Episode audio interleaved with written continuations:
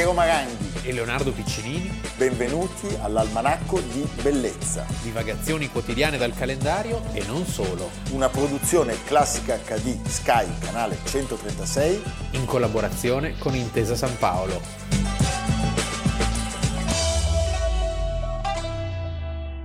4 aprile 2021, Almanacco di Bellezza. Buona Pasqua a tutti. Buona Pasqua a, tu- a, tutti, però lo diciamo dopo, quando ci portano dalla trezzeria le uova. Va bene. Cioè in realtà... C'è una gallina? C'è una gallina dalle uova d'oro. D'oro. d'oro.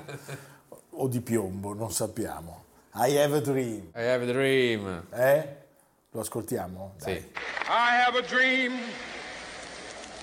that one day on the red hills of Georgia, the sons of former slaves and the sons of former slave owners will be, be able to sit down together at the table of brotherhood. I have a dream that one day, even the state of Mississippi, a state sweltering with the heat of injustice, sweltering with the heat of oppression, will be transformed into an oasis of freedom and justice. I have a dream that my four little children will one day live in a nation where they will not be judged by the color of their skin, but by the content of their character. I have a dream today. Leonardo, io so che sei perspicace. Grazie Piero, come sei buono. E avrai senz'altro dedotto che oggi parleremo di Martin Luther King perché è il 4 aprile del 1968 il giorno in cui il reverendo Martin Luther King, a soli 39 anni, a Memphis, in Tennessee, viene assassinato. Perché si trova in una città così come Memphis? Perché sta presenziando uno sciopero degli operai della nettezza urbana. Diciamo innanzitutto in che contesto lui si trova a Memphis. Lui alloggiava al Lorraine Motel, che era uno dei pochi alberghi della città che ammetteva senza problemi gli afroamericani. Il Tennessee sappiamo che insomma, sì. non è proprio eh, una cena di gala. No, assolutamente. Nonostante la battaglia per i diritti civili avesse ottenuto dei significativi passi in avanti, ricordiamo il Civil Rights Act nel 1964, eh, ricordiamo anche tutte le attività eh, nel, nel, sud del paese, in questo momento mh, rimanevano ancora delle forti diseguaglianze dovute al fatto che i singoli governatori agivano un po' come gli pareva certo. e quindi disattendevano alle norme, eh, mettevano cavilli burocratici il film Green Book che ha vinto l'Oscar Bellissimo. nel 2018 con Viggo Mortensen, che è questo elogio dell'amicizia della tolleranza, un film molto commovente. Commovente. Eh, si chiama Green Book perché esisteva una sorta di guida turistica, guida per i... si chiamava The Negro Green Book, che era fatta per chi di colore doveva viaggiare in alcuni stati per sapere dove poteva andare perché, cioè, e, dove non poteva. e dove non poteva andare. Ecco, alle 18.01 era sul balcone della sua stanza e stava preparando con il suo staff e gli altri attivisti il suo trasferimento per andare al, all'evento legato a questo sciopero di cui vi abbiamo detto all'inizio della trasmissione.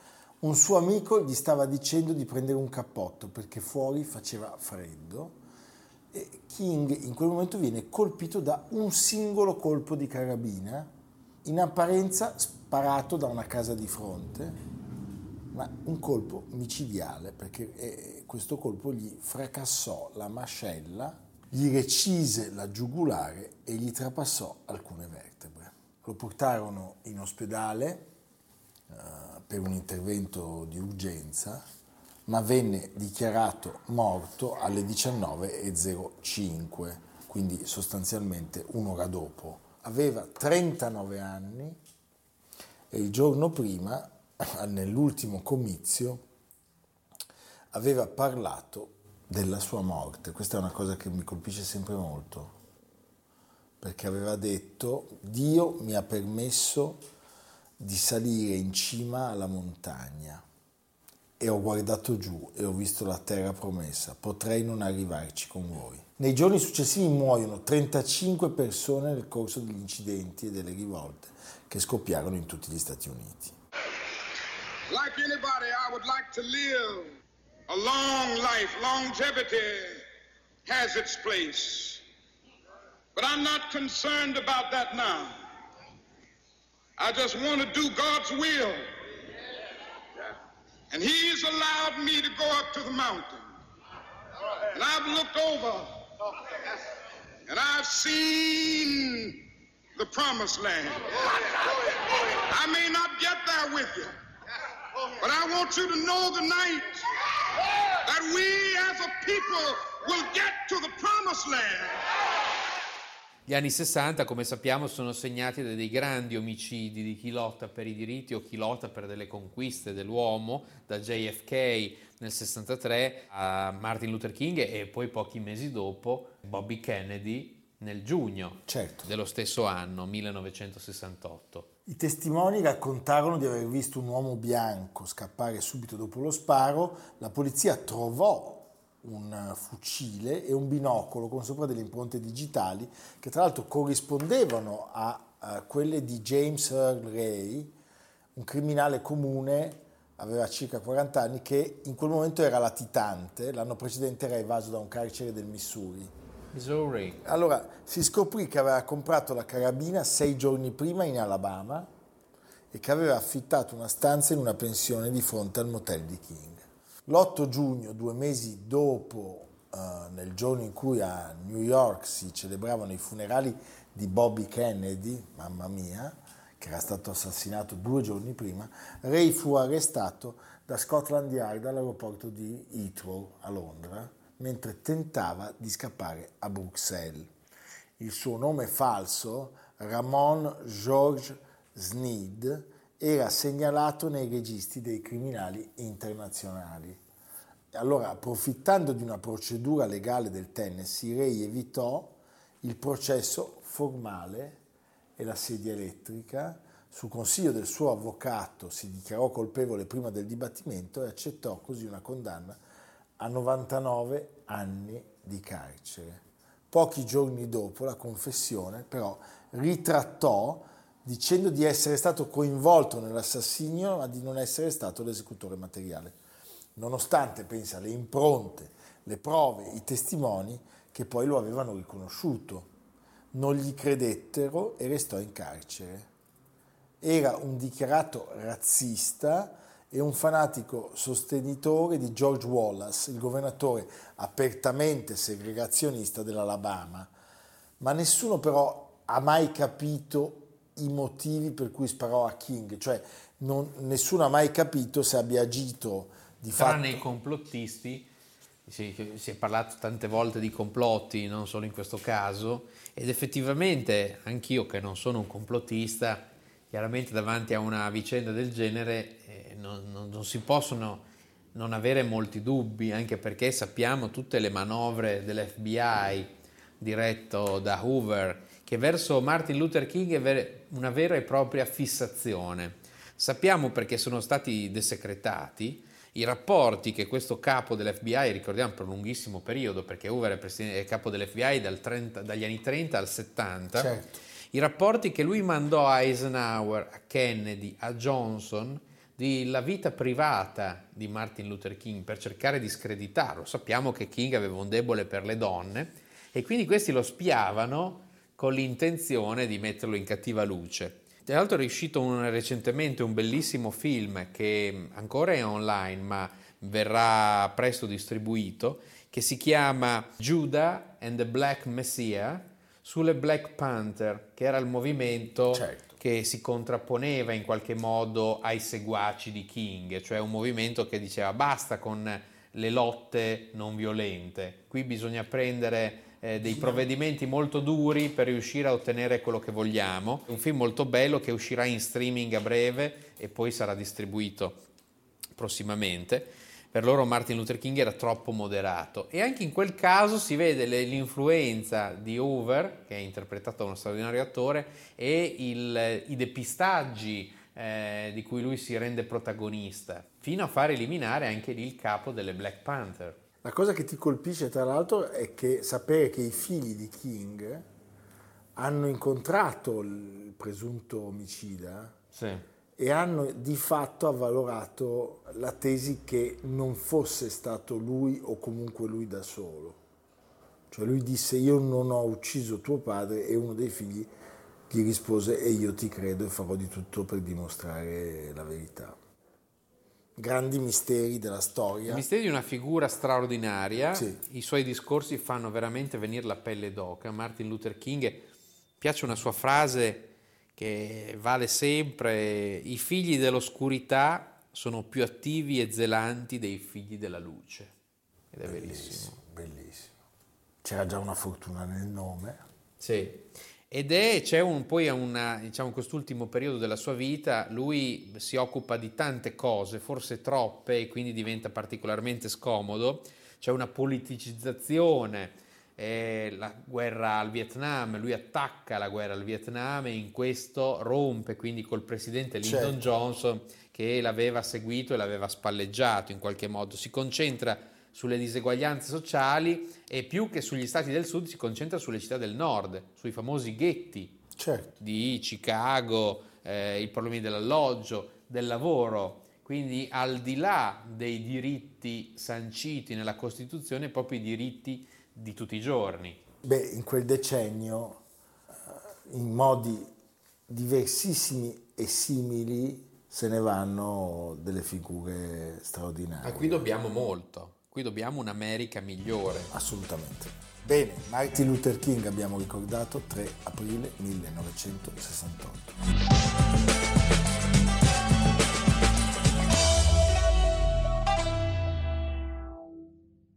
Nei nostri incontri ogni istante festeggiavamo, come un'epifania, soli nell'universo tutto.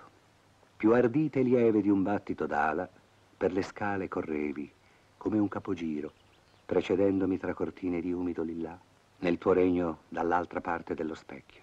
Leonardo, qui eh, tu lo so che li rivedi in continuazione tutte le sere, Sempre, Sempre. anche più volte. più volte.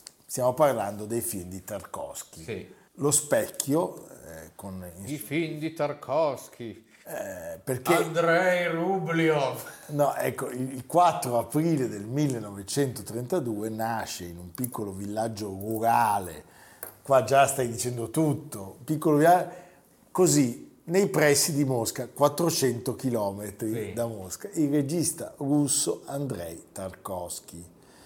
Lo abbiamo introdotto con un frammento dallo specchio perché è il suo film più autobiografico. Tra l'altro a fare da contrappunto alle immagini ci sono i versi di Arseni Tarkovsky, che era il padre del regista ed Che era, collaborò al film. beh, era uno dei poeti più significativi della sua generazione con Sì. la Akhmatova o Brodsky. Il giovane Tarkovsky cresce in un ambiente, mi piace pensare a- al regista figlio del poeta perché penso a Bertolucci. È vero, Tilio Bertolucci. Attilio Bertolucci nasce in un ambiente familiare che non è secondo me come quello di Bertolucci, cioè No. era una- un Anzi. ambiente familiare eh, carico di tensioni. Il padre era un padre geniale ma ostracizzato eh, dagli stalinisti e molto distante Come dalla padre di famiglia. Richter. Sì, molto freddo, cioè aveva un distacco e un'influenza insieme sulla formazione del giovane Andrei e dall'altro un legame che definire viscerale è poco con una madre religiosissima e quindi in atteggiamento assolutamente antagonista, antitetico con l'ateismo di Stato che vigeva in Russia in quegli anni. Poesia e religione sono in qualche modo due pilastri costanti nell'attività di, di Tarkovsky. Eh, se pensi, il primo è il primo importante, l'infanzia di Ivan del 1962, Leone d'Oro ex equo con cronaca familiare di Zurlini al Festival del Cinema di Venezia. È un film sull'infanzia eh, devastata dalla guerra. In Russia il ricordo della seconda guerra mondiale è un ricordo che dura per tantissimo, perché ricordiamo la Russia aveva avuto 25 milioni di morti. è un film che fece molto scalpore. Venne accusato dalla dirigenza comunista di formalismo, di poeticismo e a prendere le difese di Tarkovsky fu il grande Jean-Paul Sartre. Certo. Quando c'era una battaglia non si tirava mai, Mai indietro, indietro. tra un cocktail e l'altro ai deux magots. Sì, e poi andava a mangiare da lì. Eh, sì, sì. E lui approda al cinema tardivamente, perché prima studia l'arabo, deformazione che gli viene dal padre, poi fa rotta sulla geologia e durante una spedizione di ricerca nella taiga siberiana che Tarkovsky stende la sceneggiatura per un film documentario. Eh, un progetto che non vedrà peraltro mai la luce, ma questo è lo stimolo per iscriversi alla scuola superiore di cinematografia di Mosca. Allora, ci sono alcune realizzazioni giovanili accademiche e poi c'è questo esordio folgorante, cioè l'infanzia di Ivan, che appunto come 30 Leonardo anni, aveva 30 anni. ci ha ricordato, si aggiudica subito ex equo il Leone d'Oro a Venezia e quindi dimostra l'arrivo di un nuovo campione del cinema mondiale. Rublov 1965, Andrei Rubliov, XV secolo. Dove c'è tutto il mondo della religiosità, dei rapporti di potere tra contadini e potenti, ci sono questi magistrali piani sequenza, delle immagini forti, cioè la vera, un po' più una caratteristica dei film russi, da Eisenstein in poi, Certo. sono le immagini fortissime. Fortissime. A volte anche al di là della narrazione Sì, o sì, del sì, ritmo. Cioè è, è proprio l'intuizione di un paesaggio, di uno sguardo che, che fa il cinema russo così diverso e così interessante. Il film viene osteggiato in patria, ma dopo una serie di interventi, ritocchi e tagli, anche sostanziali, arriva al Festival di Cannes.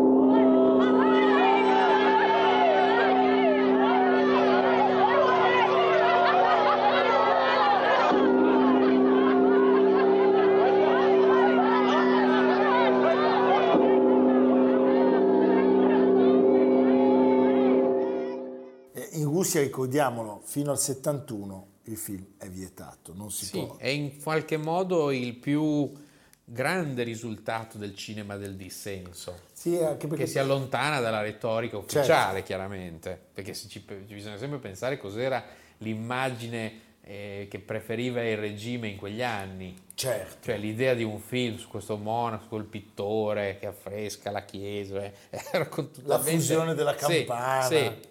Ecco, lui a Cannes si aggiudica subito il premio della stampa e diventa quindi oggetto di culto in Europa. Perché in Europa non si aspettava altro che di avere un artista che fosse un po' perseguitato, no? Certo. per poter dire noi siamo dalla tua parte. Diciamo che questi rapporti, Soliaris, perché i rapporti con eh, le autorità sono sempre più difficili, ma lui riesce a girare Soliaris, Soliaris che quando uscì fu sinteticamente Sì. definito la risposta sovietica a 2001, 2001 Odissea nello spazio, spazio. che è del 68, quindi di tre anni prima. poi a un certo punto invece incominciarono ad rendersi conto di che cos'era È un successo. film di una lentezza esasperante, però è straordinario perché ci sono delle immagini quasi ipnotiche, direi, è ossessivo, è angosciante. Poi Lo specchio, Lo specchio, che è il film autobiografico, di cui abbiamo parlato anche all'inizio. questo molto difficile, cioè sono film, sono film eh, che, che- che richiedono una grande concentrazione, eh, sono film Anche qualche- poesie, anche qualche- sono ermetici, Anche qualche pasticca. anche qualche pasticca. E poi Stalker. Lui, lui diventa una star fuori dall'Unione Sovietica, mentre in Russia, appunto, in, in Unione Sovietica era una buona vita e a un certo punto, nel 1982, decide sai che c'è. definitivamente di lasciare il paese. Stabilisce con l'Italia un rapporto di autentica simbiosi artistica, perché la sua penultima pellicola, Nostalgia, 1983, con la bellissima Domiziana Giordano. certo, È un film anche questo di una lentezza esasperante, però è anche qui la cosa bella del film, e forse irripetibile, è il modo con cui un artista russo, un grande campione di immagini, fotografa questi luoghi, Bagno Vignoni, Pienza, San Certo. Galgano, grazie anche alla grande fotografia di Beppe Lanci, che è il direttore della fotografia di Pugni in tasca del Casanova di Fellini. Poi si lega a due figure fondamentali della nostra storia artistica e culturale, parlo di Tonino Guerra e di Michelangelo Antonioni, si lega poi da un rapporto di grandissima amicizia con un campione della nostra rete, sto parlando di Claudio Abbado, perché Abbado, che era rimasto folgorato da Rubliev, conosce Tarkovsky di persona e come quando Claudio Abbado decideva di voler fare una cosa era molto convincente, sì. era, era persistente, era costante, era tenace, lo convince a curare la regia del Baris Godunov.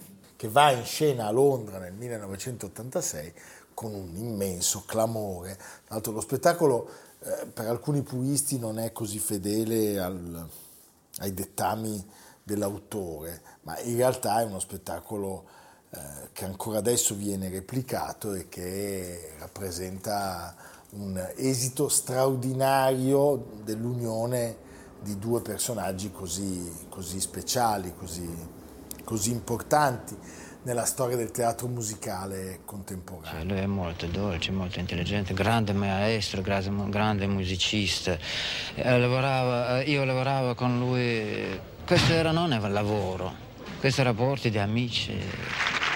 Queste amicizie più profonde, diciamo, con Andrei Tarkovsky o con Serchi o con Gigi Nono, sempre state delle, delle grandi amicizie anche a distanza, ci si vedeva ogni tanto e non c'era bisogno di, di, tante parole, ci si vedeva appunto anche con i silenzi. Ecco, se parliamo della sua eredità pensiamo un po' a Sokurov, sì, non c'è dubbio. Con distanza però. Non c'è dubbio però anche lì la qualità delle immagini, le intuizioni, cioè sono registi che intuiscono. Sì. Qualcuno azzarda anche in... Non è Brian De Palma, no, insomma. Ecco. certo. Qualcuno azzarda anche in Arritu.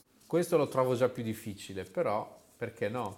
Io non saprei. Adesso ce li riguardiamo tutti con calma e sì, poi riguardiamo tutti... anche tutto in Arritu con calma, calma, poi facciamo i paragoni, passiamo alcune serate. Però inframmezziamo la visione... Col gin tonic. No, con l'albero degli zoccoli visto in diverse lingue ah. oltre al dialetto. Allora Leonardo, eh, devo chiederti dove ci porti, però prima voglio rappresentare e ringraziare di cuore eh, l'editore del canale che, mm, che nel modo sappiamo, più grandioso possibile. Che non sappiamo chi sia sì. e che per dare una rappresentanza della solidità economica e del momento di straordinario fulgore finanziario, patrimoniale, ci ha dato questi due ovetti Kinder. Che sono anche scaduti forse. Detto, però ci hanno detto che la sorpresina la dobbiamo restituire, sì. quella che c'è dentro quindi adesso passerà in, so, in sottoimpressione un, un, numero che è il nostro numero di telefono.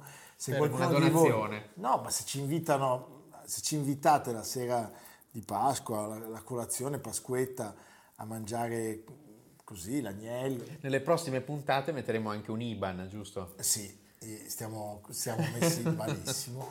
Però così, abbiamo avuto il Kinder senza la sorpresina, ripeto. Sì. Volevo Però dire... prodotto in Italia, eh? No, non è vero. No. Devo darti un'amarezza. La Nutella è fatta in Cina, tipo, ah. o in Canada. Ah, yeah. Ma comunque, eh, dov'è che ci porti Leonardo? Siccome come auspicio a tutti noi, a tutti voi di poter tornare a viaggiare e quindi usciamo per un attimo dai confini nazionali e sulla resurrezione, la Pasqua, una delle più belle raffigurazioni di sempre, siamo nel 1515 a Colmar in Alsazia, il politico di Isenheim Matthias Grünewald. Meraviglioso! L'anta del politico con la resurrezione. Certo. E siamo negli stessi anni di Michelangelo e Raffaello a Roma, quindi della classicità trionfante. Qui invece è tutto gotico, allucinato e anche un po' misterioso. Bellissimo. Cristo che sprigiona quest'aura soprannaturale Cristo un po' alla Tarkovsky potremmo dire. Eh beh, trovo che si legga sì. benissimo. E, e, come un'esplosione sconcerta questi soldati che erano messi a guardia del sepolcro. È un'immagine veramente potente e assolutamente contemporanea, perché l'arte è tutta contemporanea. Tutta, tutta, tutta. tutta, tutta. Spieghiamolo, quelli lì agli specialisti della contemporanea. Sì, site specifiche. Eh, ma, ma, a bot.